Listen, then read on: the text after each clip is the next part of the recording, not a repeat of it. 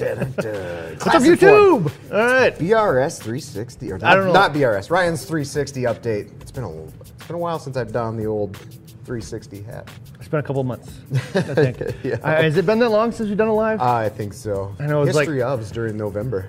oh, holy cow. Yep. Uh, all right, Yep. so Christmas, all the stuff, kids are born, Busy. all kinds of crazy stuff Busy going on. All right, so a couple of things. You're going to hear some great news today. Uh, brand new series coming tomorrow. I'll Tell you about it in a Tomorrow. second. Yep. I'm going to give you a whole bunch of updates on the 360 as well. Not just updates, but like Things kind of what we learned. Yeah. Yeah. Yeah. I There's Yeah. a lot of like, I mean, we it's amazing how much we learn still today. Okay, so no matter what you do, when you implement it, you'll say, huh, should I have done it that way? Yep. And you'll hear that today. Uh, so, uh, yeah, I don't know. You're going to learn all kinds of stuff like that. I will tell you, though, you know, uh, part of the reason you haven't seen this, a, you know, I'm to, I got to stop using this for like, uh, like I have too many kids uh, all the time. I don't know. You know, it's just weird for me because uh, before I had kids, like, you guys got like 100% of my attention. Right. It was like business focus. Yeah. Work-life balance, like this. Right? I, I don't know. Like life is starting to creep in. Yeah. I got to stop using that excuse though. Yeah. Uh, but also last year we were running 100 miles an hour. For those who don't know, we nearly doubled the viewership of uh, our total views in a year of uh, BRS TV. Yeah. So like uh, almost two times as many people learning about aquariums last year. That's awesome. I know. So it was a monumental feat, though. I mean, Exciting. you probably saw the uh, like sheer amount of content that's like coming out from Yep. everybody. Yep. So uh, we're gonna start picking up the pace again here soon. Uh, so starting tomorrow, uh, hopefully we can get back to like videos every day, Yeah. or close to anyway. We've got like a whole week and some change worth of Mm. content coming up starting tomorrow. All right. So before we get to the 360 content here uh, or updates, I'm gonna tell you what's coming tomorrow. So uh, a friend of mine and some other people and uh, had just said, you know what?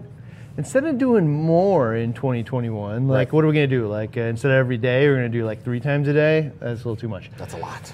How about you put some effort into quality over quantity? And I can't wait to see what the community thinks about quality over quantity, or they want quantity over quality, or what. If you're so, if you're, if you've been watching like Ryan for so many years, and you've watched our content over the years, the, the, it's almost like a slap in the face of the difference of what's coming out to starting tomorrow. Mm-hmm. It- but it's super interesting. Yeah, super interesting. If you follow Facebook, you're seeing little samples of it, but the end result The final totally product, different. yeah. Uh, another bit of, sam- of uh, quality over quantity you're going to see is right over here. We're putting in a new tank, and we're building a brand new set as well. You can't see it yet, but So, uh, you, so you won't see us standing in front of the 160 every time, or in the Red Sea Max with the table every time. Like we're gonna switch it up, make it look cool. Yeah, I don't know. That's like so. The inspiration a little bit is actually the uh, uh, cool gear that's in my basement. You Yeah. know, uh, so that wall that's in, in my basement with all the tricked out bling. Kind of, kind of build that into a set too, and a big brand new tank and stuff. So I don't know. You'll see that. Heck yeah. All right, but tomorrow, what you're going to see is I was kind of inspired by if anybody has ever seen one of these things, it's called Masterclass. Yeah. Like you go learn like everything there is to know about like Oh, uh, Morgan Freeman's on there. There's uh, Neil deGrasse Tyson's on there, and just the way that they talk about like a subject is super interesting. So I tried for you know if if you guys remember like uh, 52 weeks of reefing and it's like hey wow you know yelling at you you know it's coming up so fast you know. Uh, and so a lot of that was like, you know, I wrote all the information, tried to perfect it, make it perfect, and wrote a script. And it's kind of like a teleprompter thing. You know, Yeah. I'm writing all this stuff, but I'm like reading at you. And like part of the excitement is you just turn the speed up. uh, but uh, this one, man, threw the teleprompter away. And I'm just giving it to you, you know, kind of the way that like it feels to me. Yeah. You know, and so I've been doing this for 17 years. I'm certainly not perfect. I make mistakes. You'll see some of them today.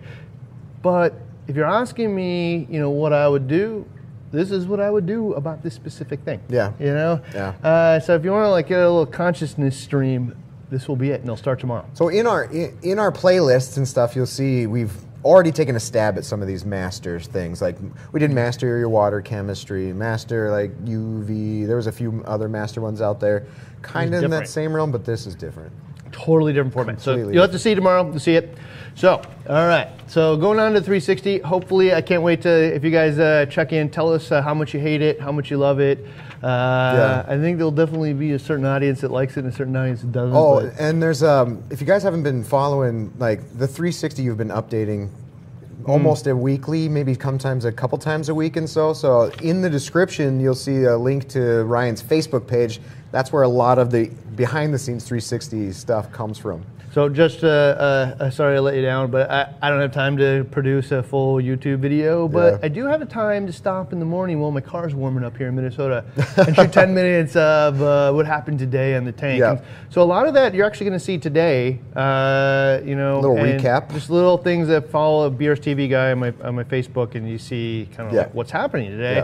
You'll see some of that information today. All right, lessons learned. All right, so it is. I got a hard stop here today at uh, 1.30. I got to run because my uh, kid's got to go to the doctor, and like I got to be there. gotta be a dad, Watch the other kids. So I got a hard stop. So I'm gonna try to get through this stuff. Uh, we got a bunch of topics today. If we don't, man, we'll get to it next week. I want to give time to uh, really share some of these things because there's some, been some revelations here. Hmm. All right, so. First one is uh, let's just show some of the fish here. Uh, so uh, you know the lights are on. Tank is uh, you know nearing the end of this ugly stage. Rock are will be vibrant. Ugly for a while, Yeah. but like it's not like you know covered in film and stuff. Yeah. Uh, You got your uh, utilitarian utilitarian fish. Yep, got the tangs in there. Mm-hmm. And I got uh, an angel actually in there. Three tangs, and an angel. I got uh, the cherry anthias in there. The yellow uh, uh, or the Hawaiian anthias. Everybody's out now. You see the little, the little box that I had them living in. Uh-huh. Yep. They're gone. They're out. They're living good, and Which is nobody's so- trying to eat them. Which is a part we'll talk. We'll get to here sometime today about So, those fish. I don't know. There already go, some fish. So uh, that was actually a post I made the other day. Uh, so, all right. So one of the other posts I made recently was this question. Answering this question, and, and this one's been building for me for a long time, like for 10 years. Right. 10 years ago, like uh, ish, I looked at a tank that the skimmer just wasn't working. Mm-hmm. And I'm like, man, there's so much food going in here. Why is the skimmer producing nothing? Right. And I had this like thought: Is it because the filter socks are pulling out all the food and there's nothing left for the skimmer? Well, and then we followed. Passing thought, let it go. I mean, we kind of followed up on that thought process of like on the we did a B, you did a BRSME investigates on how often should you change your filter socks, and in that the three times a day, it's like it's taking up forty percent. If you're in the same boat and your skimmer's producing nothing, doesn't work at all, pull your skimmer sock or your uh, filter socks and uh, tell us what happens. You know, does it all of a sudden start working? Because you're going to hear an experience today that that's exactly what happened for me. Uh, not exactly that way, but kind of close. Uh, and so over the years, though, we've been you know doing you know roller mats. We did that experiment with the filter uh, Yep. socks. We did a bunch of different things, and we've kind of the story's been building.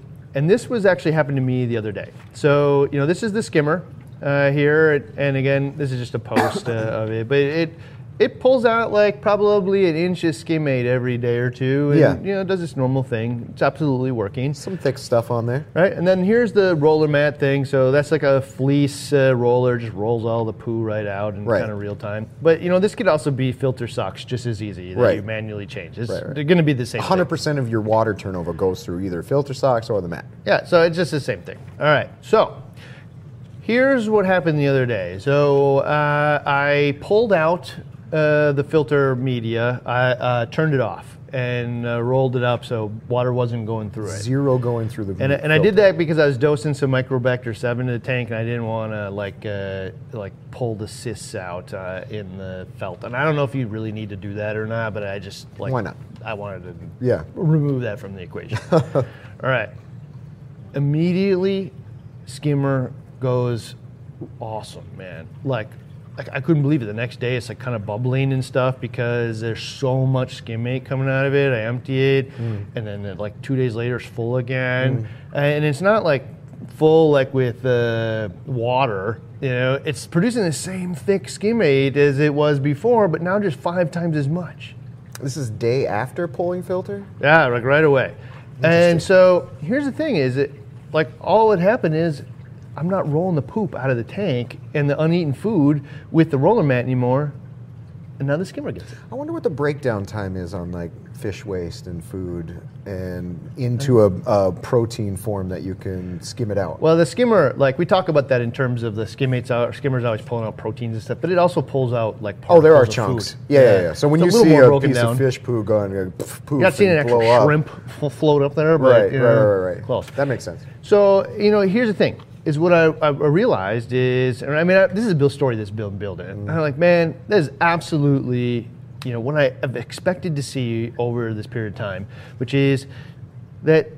Man, I'm rolling the turds and the food right out of the tank the moment that they're created almost.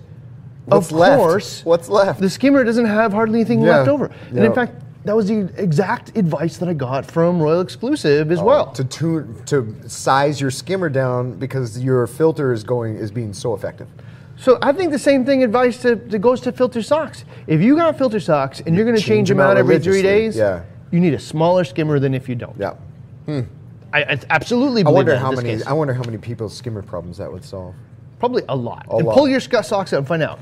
And so the answer now is the question is what is more valuable, Mm-hmm. the filter sock or the skimmer, Mm. right? And because I spent 600 bucks on a skimmer, uh, or even 300 bucks, Naturally. I naturally want to believe it's the skimmer, Yeah, right? Because yeah, it yeah. can't be the three dollar sock. that makes sense.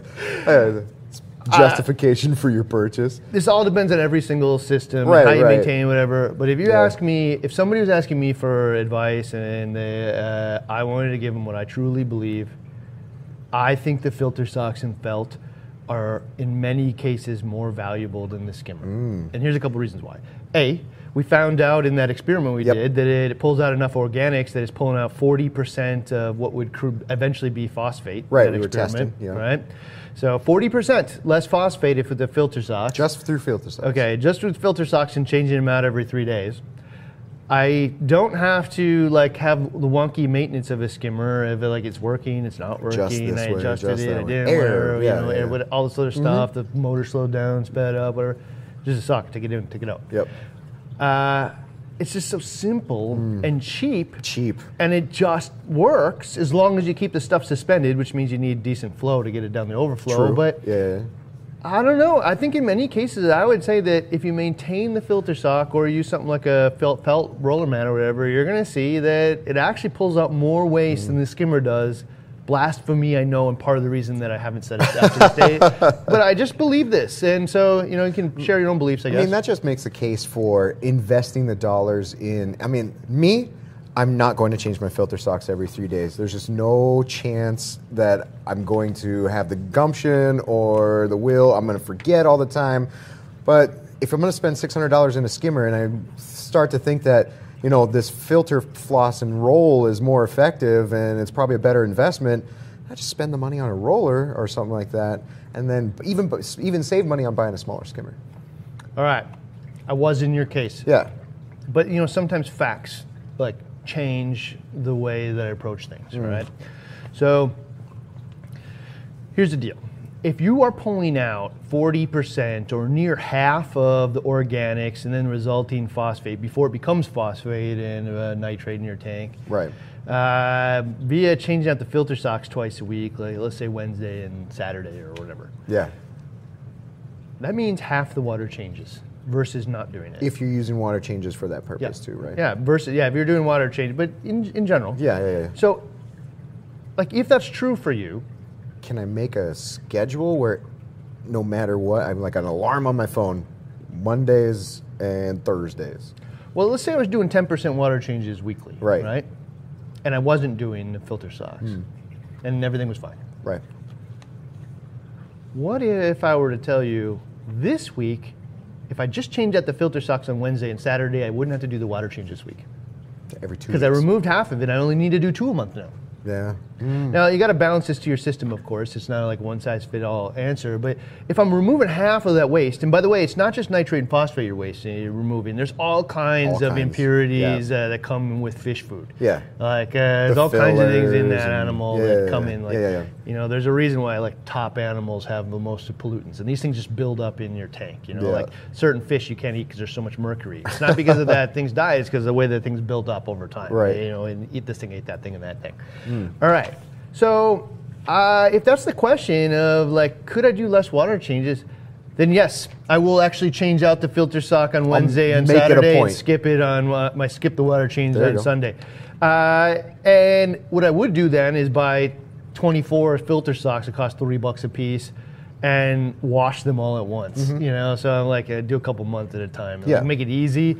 I'd also probably plumb the thing in a manner and, and put the sump in a manner that like I can just reach in, grab it out. Yeah, you gotta make it Uh, easy. Like a maybe a place to even throw it right in there, so I'm not carrying across my living room, dripping all over the place. Easier you make it, the better. Yeah, the more so- your chance you're going to do it. I don't know. You guys can make your own decision on that one. That's been my experience. And that the roller mat here, and by the way, I don't look at these as a roller mat versus a, a skimmer, felt, uh, whatever.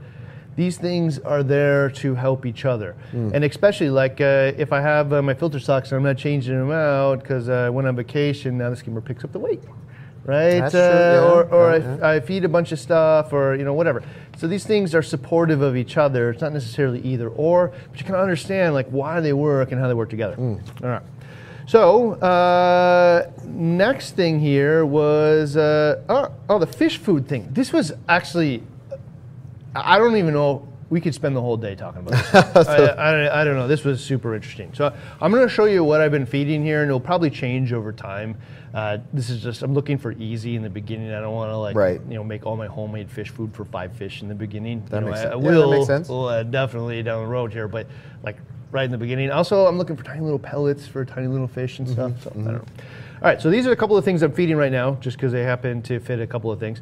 Uh, so those PE pellets I was feeding. The reason I fed those is actually because they're like a bigger size pellet, and the cherry anthias actually went from eating krill to eating these really rapidly. So I just kept feeding them. I brought home a whole bunch of stuff. Actually, we had a whole box of fish food that uh, we used for a fish food video here. And I Oh, brought yeah. all home and tested them all and found out what they like to eat. I also, uh, these specific fish like to eat. I also use this uh, Seaweed Extreme because I just don't have time to, you know, rubber band uh, nori uh, to a rock and put it in the tank Yeah. the way I want to.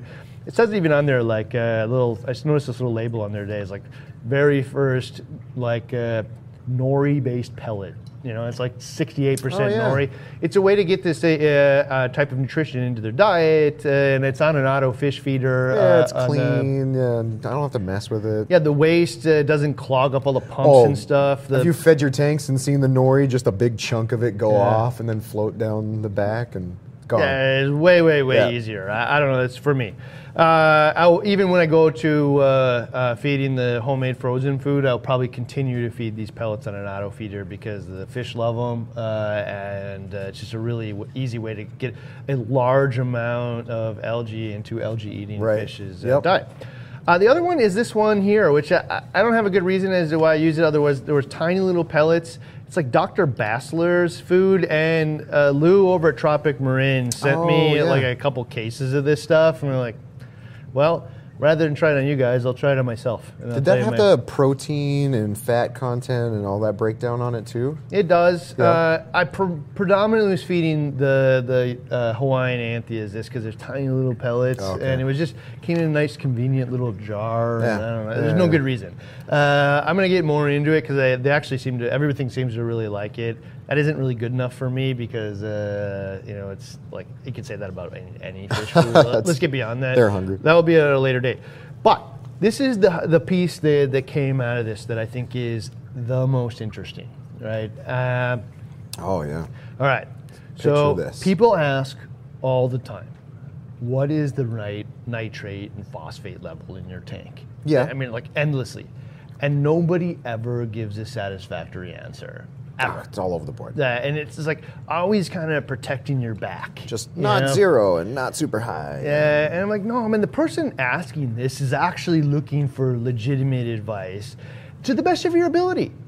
They're not Yeah. looking for you to protect your back, man. They're asking you for a reason, and they trust your, you know, like position for whatever reason that is. Yeah, yeah. But none of us are willing to do it because nobody knows the magic answer. Right. There isn't like a totally Like a magic, answer, magic right? number ratio or something. to the best of our ability experience we can add that in right all right so like roughly speaking you know nitrate to me like hasn't really proven to be super detrimental as and you get into the low single digits, like Mm-hmm. you know one through five. I don't think there's many people out there that say that that is going to cause a catastrophe in your tank. Yeah. Right. Yeah. It is thousands of times higher than it is in the ocean in terms of uh, like inorganic Mm-hmm. nitrate or nitrogen in the water, but it doesn't seem to. You can't really limit many growth things with that without like hitting true zero, which is like impossible to measure for in a real Yeah, yeah, tank. All right, so I don't know. You can say one, five parts per million nitrate, or and I'd probably shoot for one if you if you were asking me. But if you had, were at five, I wouldn't tell you to like go fix it immediately. Maybe, Right. maybe trim back down, right? Phosphate, on the other hand, totally different thing. Hmm. Phosphate A can absolutely inhibit algae growth or pest growth, but also zooxanthellae is algae, so I don't know if you really want to uh, inhibit Keep that thing low, Uh, yeah. Probably don't. It's probably like an emergency hammer solution to Uh-huh. big problems.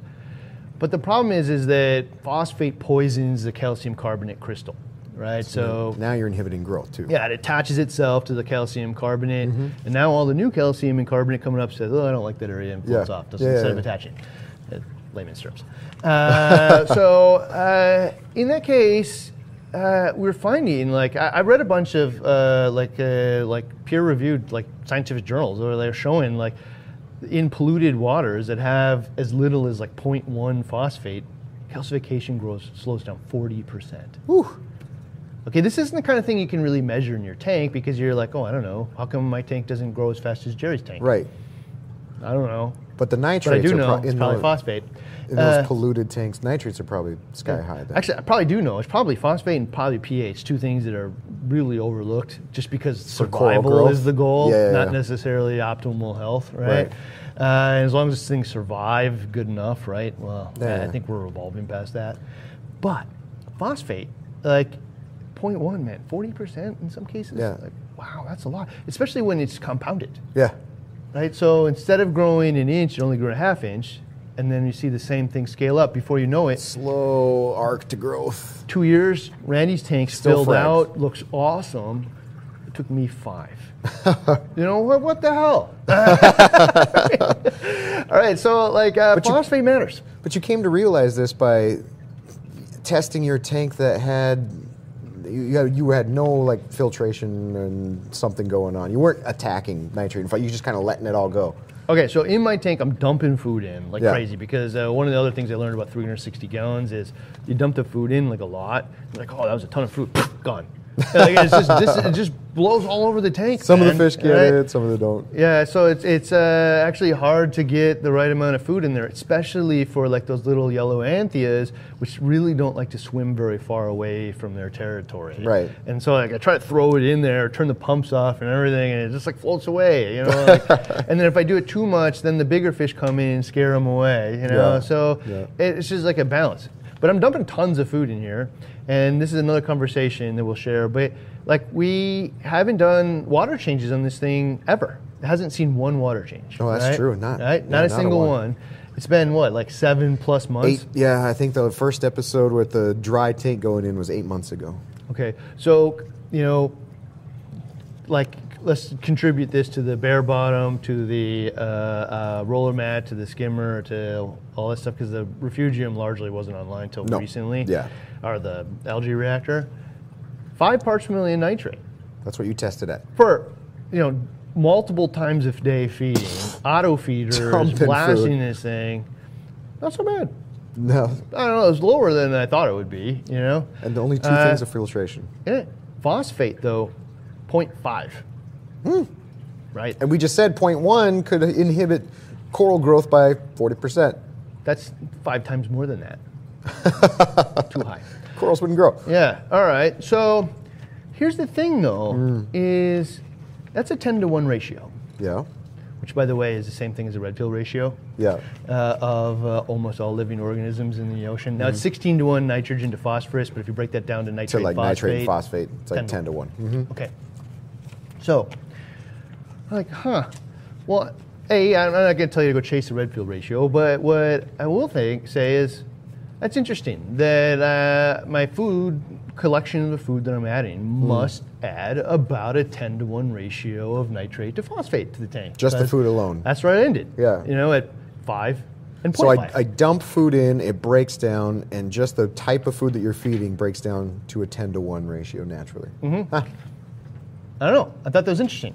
But So then, I wonder if there's foods out there that don't break down to that. Yeah, that definitely. ratio. There's a different one, and we'll get to that in just a second. Yeah, yeah. Different foods probably have different ratios. Uh, but what I thought about then is like, well, so if I told somebody like, hey, you could have three nitrate, no problem, you know. I also kind of need to tell them that 0.3 phosphate is okay probably a target, too. yeah.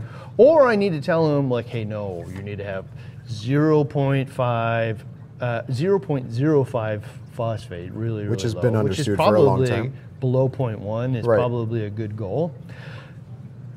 But then that means if I'm going to let my nitrate go up, There's now this it's in a- 20 to 1. yeah, it's just going to get the deviation. 25 to 1. So yeah. I'm going to have to use chemicals, being like you know lanthanum chloride or To GFO. attack one of 'em, Yeah, yeah. like played mad scientist, letting one go, pound the other one down. Right, right, right, right. Okay, well, Hmm. that doesn't sound good either, right? Like, I mean, it's also a doesn't sound good because there's kind of hammer solutions there, but also, like, I don't know, it's just more complex. The more crap you have to use, the harder this is, and the more chances you get it wrong. Flipping switches all over the place. Yeah. Yeah, okay. You know, and, and all these things too add stuff to the water, like uh, lanthanum chloride's going to add, you know, hopefully it precipitates all out, but like also it's going to add presumably lanthanum or whatever impurities that come with that. Mm-hmm. Or uh, GFO is certainly going to add iron to the water, almost certainly. Right, anyway. right. Like you're going to add something always with the other stuff. So like these solutions, I don't know. So instead, if I gave you a really distinct advice Hmm. and said, you know what, I think you should have Hmm. one part per million nitrate and 0.1 phosphate and try to stay below that. Mm-hmm. Well, if you stick to that, no more mad scientists. Well, so how do you how do you stick to that without adjusting in one? One could be food choice, food choice that breaks down into that. Feed less. Yeah. Another could be if you think about like the fleece and you think about the skimmer and you think about a refugium, all three of those uh, both filter the nitrate portion and the phosphate portion. So it's mm-hmm. hitting them both at the same time in equal amounts. Mm-hmm. If I draw food out with the fleece, I've just drawn an equal amount of nitrate and pho- potential nitrate and phosphate out. Mm-hmm. Same with the skimmer. Protein's going out in equal ratios, and same thing with the refugium. It's sucking both of them up at the same time. But if I hit GFO only, or lanthanum One. chloride only, or carbon dosing only, I'm hitting one. So the easiest way to do this is feed less. There'll be less nitrogen and phosphorus, and it'll be easier to maintain a 0.1. Feed less doesn't mean starve your fish either. Mm-hmm. It could mean just as simple as uh, turn use the feed mode, and so it all you know turns off all the pumps, and it all just kind of sinks, and they get all of it, Right. you know, and, or most of it Yeah, instead yeah. of getting Instead of walking by and just tossing So you can something in. feed half the amount of food and still get it just as much food to the the, the fish. Right. It could be feed different types of fit, uh, of foods. You know, it could be all kinds of things. Also, it can be up your filtration game. Start changing out your filter socks more often. You know, or maintain your skimmer better. It can be different things. They're really easy to hit this 1.1, right? Okay, so there's another alternative. Let, let's say you don't want to do any of that, and you just don't care about nitrate. It happens to be that's the way that you're going to approach your tank Right. let nitrate go up to 10. Maybe- Maybe you don't care. But I do want my phosphate because that piece about uh, poisoning the co- calcium, Calcium carbonate, carbonate, crystal yeah. is legit. You can go look it up. It's this isn't a hobby-based thing. It's uh, proven in the ocean Right, right, right. everywhere, man. Right, Like, right. Just accept it. It's true. okay, so and I care. Maybe you don't care because your tank's totally robust, filled out like this one, where growth is actually now the problem. I don't want any more growth now. Yeah, yeah, yeah. Uh, but uh, if you're in a newer stage of the tank, you're also kind of trying to make sure you're not creating a nutrient battery. You know, like that just feeds pests if they ever take Mm-hmm. off. Lower. Well, pick a food that has a different nitrogen to phosphorus ratio than I've been using. Hmm. And there are options, right? And so notice Quite- a lot of the foods I'm feeding are all dry pellet type foods, Right. Right. Yeah, and you're getting a 10 to 1 out of them. I so, found, so frozen food then would probably, yeah. I found if you found uh, if you look at frozen food, frozen food has way less phosphorus in it, Hmm. way less than the, the dry foods. So I don't know the exact ratio, but instead of ten to one, it could be twenty or even thirty to one In a pellet. Yeah. Yeah. No, the, the versus pellets or dry Versus pellets. Yeah, yeah, yeah. So, uh, like, if you just don't care about nitrate all that much, but you do want to try to keep uh, phosphate down, frozen foods probably your best way to do it. Well, Uh, and you think like those frozen, uh, we're feeding natural animals that are in the ocean, and the ocean has that already has that natural balance. So these prey probably have some of that natural balance of nitrate to phosphate potential in them. you know, presumably. Yeah. But a lot of the foods we feed are freshwater mice Ah, and shrimp true, and true, stuff true, like that. You Yeah, know, yeah, Uh, and but also there's uptakes in your tank. So this is a balance of the input as well as uptake. So there might be a certain type of algae or organism. It really doesn't matter. You don't have to go into that because you can just test. You know, if this week, uh, if I started with zero and three months from now I have five and uh, 0.5, well, I know it's 10 to 1. I can just equate all that. I don't need to figure out what the food is because it probably won't be that on the export. Right. Uh, it's just that I can choose something that has less or more than one or the other. And there, sadly, you won't go and see nitrogen and phosphorus uh, uh, uh, phosphate ratio on the um, packaging, on the it's not going to be there. Yeah. What you can do though is look at the ratio between protein Mm. and uh, phosphorus, which is on most of them. So, Oh, okay. uh, and it won't be an exact ratio. Don't go looking for 10 to 1 or whatever. But Right, right, right. if you're trying to look at one food versus another one, which one will have it? phosphorus level? Yeah. Just, just to figure out the ratio between uh, the, uh, the protein content and the phosphorus content, and you'll figure out which one of these foods has a, a lower amount of phosphorus. And so, for those of you who don't know, I think uh, phosphorus is often added to a lot of dry foods as a preservative, maybe as a component of vitamin C or something. But Yeah. uh, like, uh, so just note that probably the reason that the dry foods have this uh, is just because it like, needs it to, to be preserved. Right, right, right. on a shelf. Shelf yeah, stable. yeah, yeah. Yeah, know. that makes- Mm-hmm. Frozen, you don't need the same thing. All right, so that was an interesting piece uh, that I learned. A long-winded story. You can actually control that ratio by choosing a different fish food. Uh, so go ahead and try. it. Interesting. Uh, and also the advice of uh, let you know five nitrate and uh, 0.1 or lower phosphorus. Also, that advice better come with the fact that uh, it means you're also going to be dumping phosphate remover of some sort into your tank to achieve that. Right. Uh, In most cases, I mean, some tanks will stabilize around anything, but uh, you'll probably see perpetually rising one and not the other. Yeah. All right. So uh, next thing here. Uh, oh, uh, this is actually the, a water water change. Part of the reason why this has taken so long. Oh, Yeah, we're talking it- about water changes now, and it's never been done on the 360. This is a still of the video on Facebook. This uh, is one of the reasons why. us fighting with getting the stupid cords through. I got the Tunze Aqua pinchers there. Oh, yeah, yeah, yeah. You might ask why we're not using a like an actual tool to fish wire like a normal person would use. I asked if you wanted me to climb up there in the trusses because a little guy like me can probably squeeze in there, but I didn't know you if I was going to come up there back. forever. I'd have Randy living in my ceiling forever.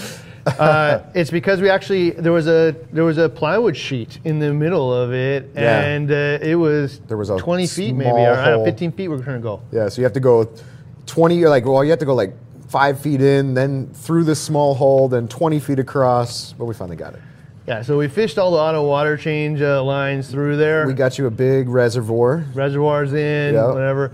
Water changes are, are It's on Imminent. the cusp. yeah imminent. Yeah. We got to calibrate it and then it's done. We got to hook water to it. So just so you know, uh, it's uh, probably a 400-ish gallon system. I got uh, a 160 or 200 gallon. Yes, I think it was 210. 210. 210 gallon reservoir. Uh, Yeah. So I'll be able to do a 30 effective 30% water change once a month. I'll probably spread it out either by push button and just walk up and have it do it once a week Mm. Right. as, as needed, Yeah. or I'll spread it out over the day. I haven't decided, Yeah. but it'll change out roughly you know 25 to 30 percent once a month, and all I got to do is fill up the thing, you know, and just dump a bucket of water and some water. And Mm-hmm. Good to go. Good to go. so it will happen soon. Uh, so the reason it hasn't happened yet is because uh, uh, the fish Life. really don't care about the phosphate and Oh, yeah. 0.5 phosphate and 5 nitrate ain't gonna affect the fish any. yeah, and you um, you're bare. I mean, you're not really seeing a, like a nasty growth output. The No, algae did not exist. well, and that goes back to your filtration too. Like, you already have some. You have some good filtration in there. All right. So the next thing here is uh, oh, there's a little film a film of me talking about how hard the cycle was here. I think. Uh, uh, oh man, I don't know if this film Just a screen grab of it? it. I hopefully it did. Uh, is there another? You can't play. Uh, Uh, well, show that. Show me talk. Anyway, so the, we were talking about it here. I was talking about how hard the cycle was and the dry rock and, Mm-hmm. and whatnot. Uh, and so I gotta tell you, I just keep forgetting how much how difficult sterile rock and uh, a bare bottom is to and we, cycle. and we learned that lesson in the WWC BRS hybrid series, and that was one of the biggest takeaways. Was a bare bottom first year is going to be difficult. We're eight months in. don't appreciate this, the, the importance of that statement. I mean, like, uh, yeah, oh, harder. What is harder? Yeah, until you're harder actually means doing it. like, dude, it takes a lot longer. I don't know. I, like, I'm into this for six months, right? Yeah. And I, I didn't wasn't in a hurry or anything, so it doesn't really matter. But like, and also I found a differentiator here too. Uh, you know, uh, you know, the worldwide team told us, you know, or the way they do it anyway, is just. You know, ugly sti- stage and. We'll turn the lights on. Turn them all the way on. get through it. Get through it. Power, Power through, through it. it. I did that on my tank, man, and uh, no, uh, it, No. it, went, it went totally sour. And the reason I think that, that the difference there is most of the time when Worldwide's doing this, they're doing it with established. It's dry rock. It was at one point, but it's been Oh, sitting in they've got a bin of it somewhere, and they're putting it in a tank. It's Yeah. almost ready to go. It's got all kinds of uh, biological diversity Mm. living on that rock. It's not just waiting for this one thing that like happens to thrive on photosynthesis, and like soon as you give it to it, it rapidly explodes. Right, right, right. Right. So in my case, uh, that isn't the case. This is dry rock that has not been in the Mm-hmm. ocean, or and there was really no source of biological diversity in there. Mm. So I'm going to tell you. I think we got a video of what it looks like. Is that the next one there? Yeah. Let me see that one. Ugly brown. Okay, so this tank, it, it- this picture won't show you how bad it really was, honestly. So I turned the lights on, and uh, after three days, there's just like this serious cloud, and it was worse than this actually. And that's not Uh, bac- That's not bacterial cloud, is it? No, Yeah. I don't know. It was green, man. I was like, it, it was like, like I don't know, Almost soup green by the end of the phytoplankton day Type, yeah. right? And so I, I believe, and it really doesn't matter if I'm right or wrong here, I believe it was dinos. And the reason I believe that is because it would populate throughout the day. And gone at then night. night it would go away, and then in Mm. the morning the tank would look pretty good again. Not really all the way, but it looked decent. Yeah. And by the end of the day, it was terrible again. Did you see the telltale dino signs though? Yeah, and you can't really see in this photo, but there was like brown slime, man, all over the Yeah. rocks, you know, and, and, like it doesn't really matter if it's dinos or not. Who cares? It, it, is- it was bad. It was not desirable. Right. All right. So this is what I did. The first off is I turned off the lights. Cut the lights. Just cut the lights, man. Well, Get- I- turn the lights off for a week. It seemed to be photosynthetic, or hundred percent. Hundred percent. Because uh, then I turned the weeks off, lights off for I don't know. I think it was a week or so. Yeah. Uh, and maybe it was only three days even actually. And I turned it off. Tank looks awesome. And then I turned on the UV because I don't think the UVs were on at this point. And I Right. turned the UVs on, turned it on, and the tank looks awesome again for like three days. It just takes longer, and it, and after like a few more days, starting to cloud. UV is definitely slowing it down. Yeah. But then eventually punched me in the face. And So it gave, got right back to where it was. You're not curing the ugly brown with UV sterilizer. You're not completely knocking it out. Mm. So what I found was is you know so one of the reasons people ask all the time like why for protozoa and ick and stuff do you have this really low flow rate and then why for uh, like uh, dinos and bacteria and by the way there's 8 million dinos like everything has a different optimal it all rate, comes down to how fast they replicate. how fast they replicate and I gotta tell you from like 9 a.m. noon Replicate like that. it must have been replicating at the speed of uh, every 10 minutes, man. I don't know. Like, 'cause bacteria does that, you know? Yeah. And so, like, if you're at a, you know, say, I think my, my flow rate on is like 1,300 gallons an hour. Mm-hmm. All right, well, 1,300 gallons an hour is like actually on 400, 400 gallons, gallons? is like only once every 20 minutes. So it's actually going to slow it way the hell down like it did. Right. But it's not going to stop it Mm. if it's replicating every 10 minutes. And like we're making these numbers up a little Right, right, bit. right, right. But It, it did. It slowed it down. And then what I also found was when I turned the lights down, the UV totally worked. Uh, like when I stopped providing so much energy, I was putting you know 200 to 50 at a 350 par par, over the whole Yeah, thing. yeah, yeah. As soon as I slow down the energy going in, where the organisms aren't replicating as fast, all of a sudden UV works again. That makes right? sense, yeah. Uh, and so it was really interesting to see the parallel between these things. Hmm. All right. So what I did do though is I talked to all my mentors, all the people I look to when I like, hey, I can't figure this out. Yeah, yeah. And have little conversations here. Call Elliot. Call uh, all my buddies, and everyone had the exact same answer.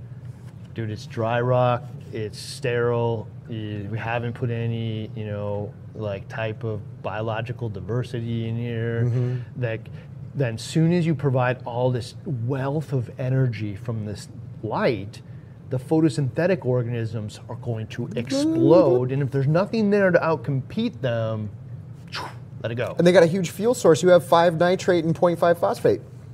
Yeah, actually, you know, you didn't see those No? nutrients like plummet like Okay, that. all right, you know, it's all right. interesting. That is interesting. Uh, you know, so I think it was the energy from Just the- uh, just the, the- light, man. Because you take away the energy from the light, the nutrients. Right, right, wasn't right, right, right, right, right. So I mean, I'm sure it's, it's part of that, but I've never seen anybody starve out dinos with nitrogen and phosphorus before. Because it's one of those things that that's a good point because that was one of the like in the forums and all this when when we were first were starting to figure out how to cure dinos and whatnot, and a lot of it people thought it was nutrient related. Well, your nitrates or your phosphates are too high, and then we come to find out that that's not the answer. Dino's still there. Mm-hmm. Different strains of it, they react differently. Interesting. All right, so this is what I came down to. Uh, so you can either add a bunch of rock from an established tank, you know, which is no problem. There's a bunch of it here, and like, I think I can find some rock that I'm not worried about aptasia and that kind of stuff, right? But I got all these like expensive fish that are in there or going to be in there, uh, and Like have to pick one. Dude, uh, that rock, man. uh, There's not a tank in here. This tank hasn't had a problem with, uh, No. you know, That we've uh, seen. any ick Pests or anything. yeah, that. yeah, yeah. Doesn't mean it's not in there. That's true. Like, all of it's just a chance. Probably is in there. It's just like we're taking care of the tank proper, and it's not having huge, you know, stress events. So none of that Yeah. stuff shows up. We're we feed it proper. management on this one. Yep, Yeah. all that kind of stuff. There's a UVs running on it, all kinds of things. So, uh, I don't know. Like, I can either add rock and take that risk, but like all that quarantine stuff that I had Elliot do, just throw it in the trash now, man. Like, uh, I can't do it. Can't I do that. it. So I, I thought about this. I went to this one. Uh, the Microbacter 7, right? Mm-hmm. It's like seven cysted strains of bacteria. It's 17 bucks. I'm going to tell you my personal opinion on this at this point. I don't know. Seventeen Uh, bucks. I don't know, man. Like I come from a world like from 17 years ago, we were really cautious. I'm so worried about snake oils, and we really need Oh, this. you 'cause had to everybody wants to see the sell me results. stuff. Yeah, yeah, yeah. Like a magic elixir. No. If it didn't do something right now, it didn't work. Okay, then what I've also figured out by now is that process leaves so much progress on the table.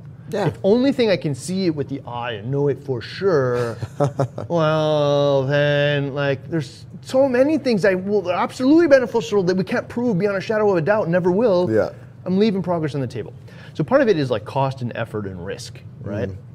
So I'm looking at the Microbacter 7. Uh, like, I don't know. It's like I I've started these tanks of bacteria before, you know, but Yeah. and I look at them and like a lot of these Insta tanks I did actually did have bacteria because like I Insta tanked them and ton, threw tons of corals in right away, which introduced all that stuff. It had bacteria on it. There was diversity there. Yeah. Yeah, so it came from somewhere, and so probably it's part of the reason why I didn't have those problems. Also, bare bottom, you know, uh, whatever. Yeah, yeah, yeah. So here's the thing. I talked to a lot of people again that I trust, and all of them said the same thing: Microbacter seven. Now, I'll be honest. Internally, we've tested uh, this stuff on some things, and sometimes yes, sometimes no. Really, but it really every system, man, has so many moving levers, right? I don't know, but the people that I trust uh, that have run into the exact same problems that I've had said use this stuff; it will solve it in two weeks. Yeah. I did. And it did. I used it for. I turned off the UV. I pulled the fleece thing off, and I dosed the stuff for two weeks. The problem totally went away. Uh, and, you, did you and you shut the UV off at the same time yeah, too? UV is Yeah. off. I, I dosed it. Problem totally goes away. And you know what? Bottle costs 17 bucks. So this is my current current position. it is absolutely. If anybody asked me what to do, I would tell them go spend the 17 bucks too. Yeah. It, it, it certainly didn't cause any problem. Did it for sure be the uh, absolute uh, proven, peer-reviewed, 100% science told tells me that Microbacter 7 solved my problems in No. my brand new tank? No. Nope. But do I believe it did? For 17 bucks is worth trying out. Like, Uh, if you've got a problem, hey, try it out. 17 bucks. I'm gonna go farther than that. I'm like kind of hedging my bets to like just say, oh, it's only seven bucks to try. it. I actually do believe it solved my problem. Yeah. And if somebody else was having a similar problem to me and or asking, First thing you'd and- recommend. And, in fact, now I would go the other direction. It would be part, especially with a bare bottom sterile dry rock tank. It would be part of my initial thing before the lights go on. Oh, that. Oh, be, Yeah.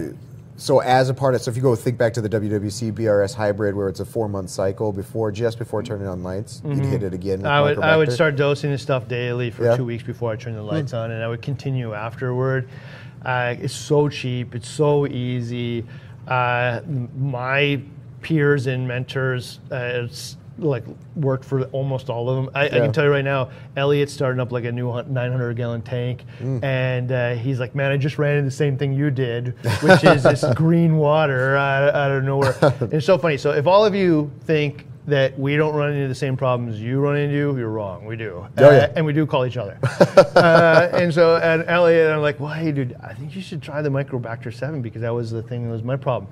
And then he shows me 10 of those big liter jugs. He's like, yeah, man, I'm hitting it already. I'm like, wow, all right, dude. Full, Uh, full so there you go. All right. Well, I don't know. So if you were to ask me, man, I'm also going to tell you. I think that the not considering, especially these sterile types of tanks they were starting Yeah. up that don't have pests and don't have ick and don't have uh, uh, all kinds of uh, disease and pests in them that from the beginning because we don't want that. Now we need to fix the problem of uh, Hmm. like biological diversity. You know, it's funny because again, you look at like KZ. You know, has been dosing bacteria for the last thirty years. Yeah. you know, yeah, just not like, not it- telling us what's in the yeah. bottles and stuff. Yeah, so. you don't tell you exactly why it works. You're like, oh, works. well, I guess somebody was ahead of us a little bit. uh, I don't know, but I think if you look at this 10 years from now, there'll be so much overwhelming anecdotal Mm. evidence, probably very little scientific peer-reviewed science, Yeah. uh, but so much anecdotal evidence that this type of thing uh, solves those types of problems. And preventively, you could spend 70 bucks and just not even have the problem, or at least much less. Yeah. So if you were going to do it again, would you still would you use would you use the UV like you did uh, at any point, Oh. or would you go straight to microbacter? So that's going right into the next question. So we got two UVs here. Let's show the picture. Uh, we got a UV. You can't see one of them, but I got one for fish and one for uh, uh, algae. We ask people ask this question: Do you need two? And I'm gonna change my position on this one a little bit. Uh, but also, can the question here is: Can UV prevent the ugly stage? right. So that's like a question you're seeking Like, an answer to that nobody really Completely prevent. knows. Yeah. I'll give you. There is no. It's an- not a black and white. Like, Nobody's proved it this. does or it doesn't. I'll give you my own personal opinion. Yeah. I don't think that UV will uh, help the ugly stage. It will slow down growth of, of uh, algae to some degree. Right. You can argue that maybe that like the fish can now keep up with it a little bit better. But I think what it's actually going to do is limit the expansion of that biological diversity in the beginning. Like adding it later when it's already covering all the surfaces of everything in there, like I don't think doesn't it's going to affect it. Yeah, yeah, yeah. But during the time where it's trying to spread, Mm-hmm. I think you're going to slow it down. I, and so we've done some experiments. You're going to see a, a Mm. Oh, yeah. uh, updated experiment on actually the various this very This thing. This very topic, Yeah, uh, soon here. Maybe as early as next week. Yeah, we I think we're going to shoot it next week. And Uh, but uh, yeah, maybe two weeks. You'll see it then. I think we'll shoot it next week.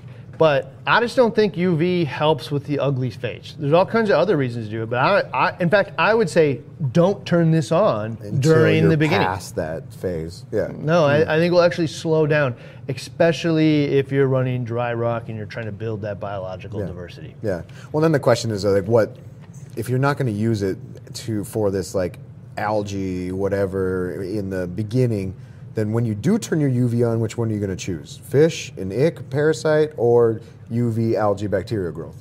So this has kind of been my position in the past, which is like once you understand the difference flow rates and concent like uh, concentrations, That they really matter? Yeah. Yeah, that it really matters. Well, you have to pick one. and decide which one you're going to do, or you can pick the middle and do neither.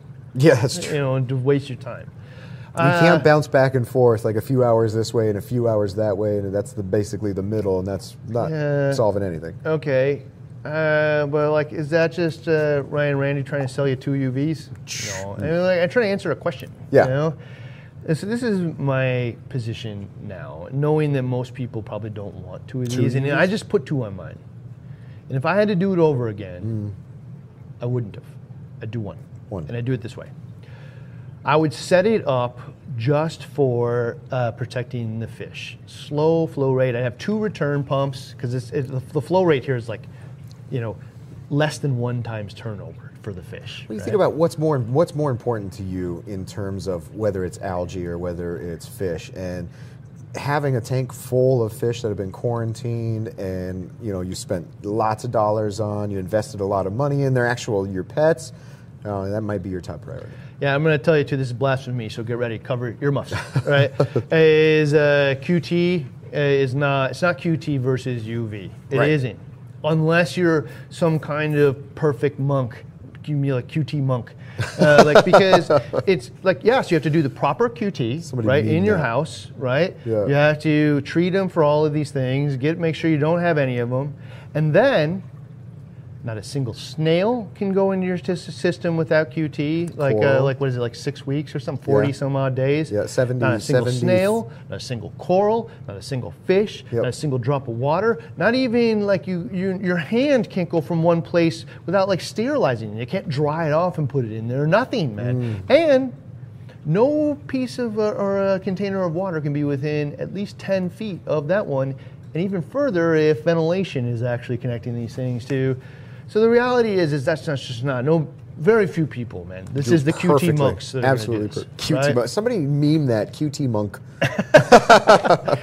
Okay, and if you are doing that, be proud, man. You're doing it right, right? But also recognize that, uh, man, you are amongst the few. yeah Right? yeah, yeah, yeah. very So small percentage Do those things. Do them to the best of your ability. But also, like, if you can't do every last one of it, you can do parasite control using UV. All right. So this is where I would install it now. I'd install it with two two return pumps. One of them is really slow. It's probably almost half times turnover. Half, you know, like not one times turnover. Half 0.05 right super slow right? And then if the other one fails, this one will keep water going through it. It's uh, kind of limping it along. Right, essentially. right. Well, nothing will die because of this, Yeah. right? Keep the water heated and filtered enough until you can fix that problem. So it's two return pumps always a good idea. two return But pumps one uv on one 0.5 turnover or somewhere in there. I, I got to figure out the rate, but it's really slow. the rates are on the uv sterilizers Yeah. too yeah And then, if I run into dinos or whatever problem, I'm going to have this on a DC pump, and I will crank it up to about five times turnover, which is uh, you know roughly every 12 minutes or so, and it will cycle most of the things in Mm-hmm. the tank. I, again, the flow rates on the you know the recommended by the manufacturer. So you're right? using the same UV for a dual purpose, Yeah. but only when uh, an issue rises. Yeah, I'm not trying to prevent the issue per se of dinos or whatever, but if dinos pop up in my tank and it's the type that it will solve, the, the type that like dissipates into the water at Right. night, you know, it's a, like a hundred up your percent pump solution. speed. Yeah. Like all that problems you've been trying to solve, done like in a single day almost, right? Okay, and so in that case, I can just crank up the flow rate to solve that problem. And once the problem is solved, the bacterial bloom or whatever it is, I can just turn it back down to the fi- the fish rate. Yeah. Uh, and so if you're super nerdy and you're worried about, well, what about the fish in that you know a few times? What's really going to happen isn't that like all of a sudden, unless Fish you got a real break out. problem, they're Yeah. going to break out. In which While case you're can turn it back again Solve an issue. Yeah. it's the the big problems is like the ick is probably in your tank and you probably don't know it and it's probably just not a problem for you until. Hmm. Until your heater fails and then Stress it- event. it- you know any stress event. And the temp drops to mm-hmm. 72 mm-hmm. and then all of a sudden you know it just explodes in the tank Yeah. So that's really what you're trying to protect against in most cases is a stress event that lowers the immune uh, of the fish. And all it really takes is one fish to become susceptible to it, and then it like allows the population to explode. Each one of these turns into 200, the 200 and so on, and it just like takes over the mm, tank. Mm. All right, so in that case, what this is trying to do is prevent that. So I'm totally okay solving my dino problem and then just swinging it back. Bumping the up the thing. s- pump speed, yeah. Now, if money's unlimited, get two. Get two. Yeah, I don't know. You Keep know, the like problem uh, at bay that all isn't the case in most cases. Right, Like, right, right, right. Money's unlimited. Get two. Have to uh, have a closed loop for one. Have it set up right. But you know. protecting your fish is probably uh, that's probably like my number one priority too. Yeah. that keeping your fish, you know, that ick management solution. Yeah, I like nobody wants to kill their fish. No. and I watch it. ha- It's I really named sad, him. Man. Yeah, it's really sad. Speaking All right, of fish, so uh, that is uh, my take on this. We got six minutes left. okay, All let's right. let's at least see the fish before we have to go. Oh, we did see the fish up front. I think, right? Yeah, but you were No? talking the habitat for the fish on this. Oh, the habitat for the fish. Let's let's do that six minutes. All right. Okay. So can you do you have that video of uh, those fish swimming around uh, that I gave you earlier? The link. Yeah, right here. Oh, all right. There it is. So watch this. This is a video we talked about earlier. Oh, yeah. These are wrasses uh, that are fighting, but they also live. Look at the not a look bunch at the of rocks. look at the bottom. Yeah. Yeah. it's just these little mounds of rubble and rocks, and there's places for them. Those are beautiful fish, by the way. Just so there's a place for them to go. That's their habitat. Yeah. All right. So that's where they live.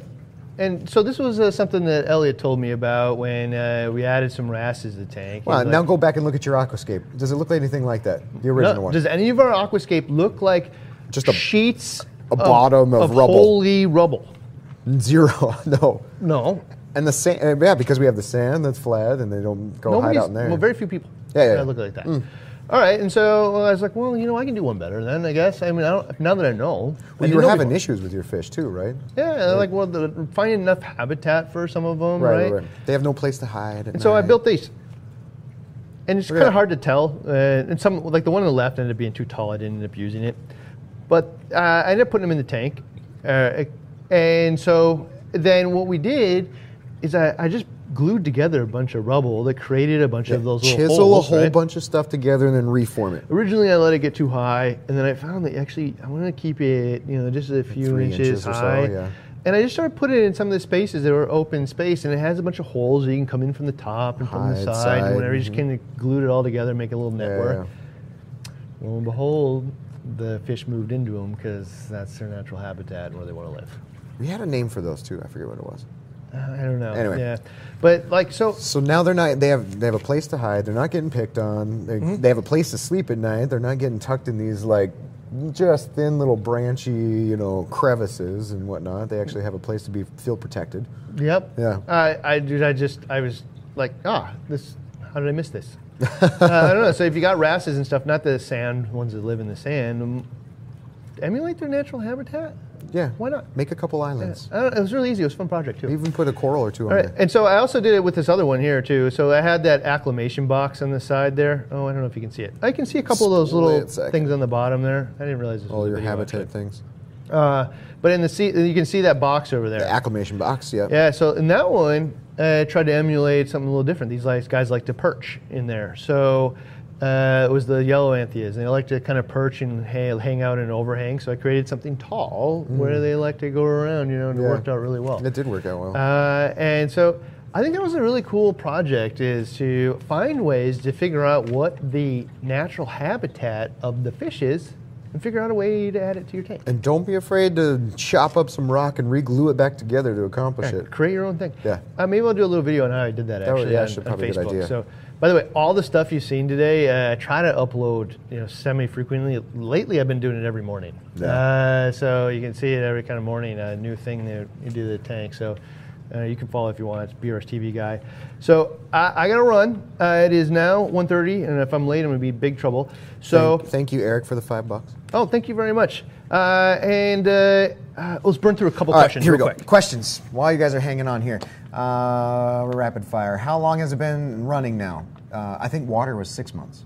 I think it's actually like seven plus months now. Yep. Okay.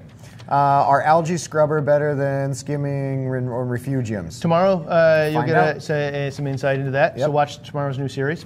Uh, are there going to be more Investigates YouTube videos or just product videos and showcases? So he's speaking to that point of why do you guys keep putting out the same content? Yeah, so uh, like Randy and I have been working on this other thing you'll see tomorrow. So come back tomorrow and watch the new series. Uh, all of us have been working on something different. We've been shooting them, throwing them in the trash, shooting them, throwing Yeah. them in the trash, trying to like up a quality compound uh, component. So uh, you know, we like to have demos here for the stuff that you guys buy. Uh, I think it's on us to give us our, the best information you can get on the stuff you want to buy, but also other stuff. Yeah, and you might see a new format to some Investigate stuff we're working yes. on in the wings too. You gonna see that new set as well? Uh, with a huge refugium, do you want to use socks? Seems like it would be starving the refugium. Uh, uh, the refugium becomes uh, a giant detritus mess without the socks. I we don't have them here, and I'll tell you that's the case. So for me personally, I would use the socks just to make sure that like the refugium just doesn't it. it be, If you- the sock the refugium becomes. If you look at the bottom of the 160 refugium, there's just piles Yeah, of detritus. I would decaying. as a way to keep the refugium cleaner. I personally would use that. Are, are algae scrubbers better than? Oh, we already talked about that one. Uh, are there going to be more? Oh, these are still up there. There you go. Oh, here we go. What are those leopard-looking like fish in the tank behind you? Those are Bourbonixanthius. Often called blotchies. Uh, yeah, blotchies. But in- blotchy, yeah. those guys are like five years old now, I think, you know, or something like that. They're the size of Yeah. perch and bluegill around here that we like to we call catch. them like sunfish. yeah. All right. So I only hit half of the updates here, by the way. we've uh, more 'cause we content. kind of rambled on for a while about some of this stuff. Cool. But hopefully it was interesting. Uh, so next week you can expect to see the other half, and I'll probably add some more in. Yeah. Uh, and if you want to uh, see this stuff uh, in little bite-sized pieces, you can follow me on Facebook, BRS TV guy. Super easy to find. Go, don't forget to check out tomorrow. I'm pushing it out. Mm. Should we tell them what time? Noon. Noon. Right. Noon tomorrow. It, new thing drops. Whole new concept of But BRS in TV. fact, I was going to leak it on Facebook like three hours early. I didn't tell you yet. Oh, okay. But yeah, so you can see it a little earlier if you want. Uh, But the people that Links in follow, the they're, description. they're most engaged. Uh, Yep. you know, so I, I don't know, like you want to see a daily daily pulse and tank. uh, but uh, yeah, Okay. it's going to be different. It's going to be something like we've never done before. So starkly different. I can't wait to see how much you love it or hate it. And uh, actually, after tomorrow at noon, we'll just put that first video right here. Oh, going to be able to see it right here, uh, starting tomorrow. All right, guys. Right on. All right. See you.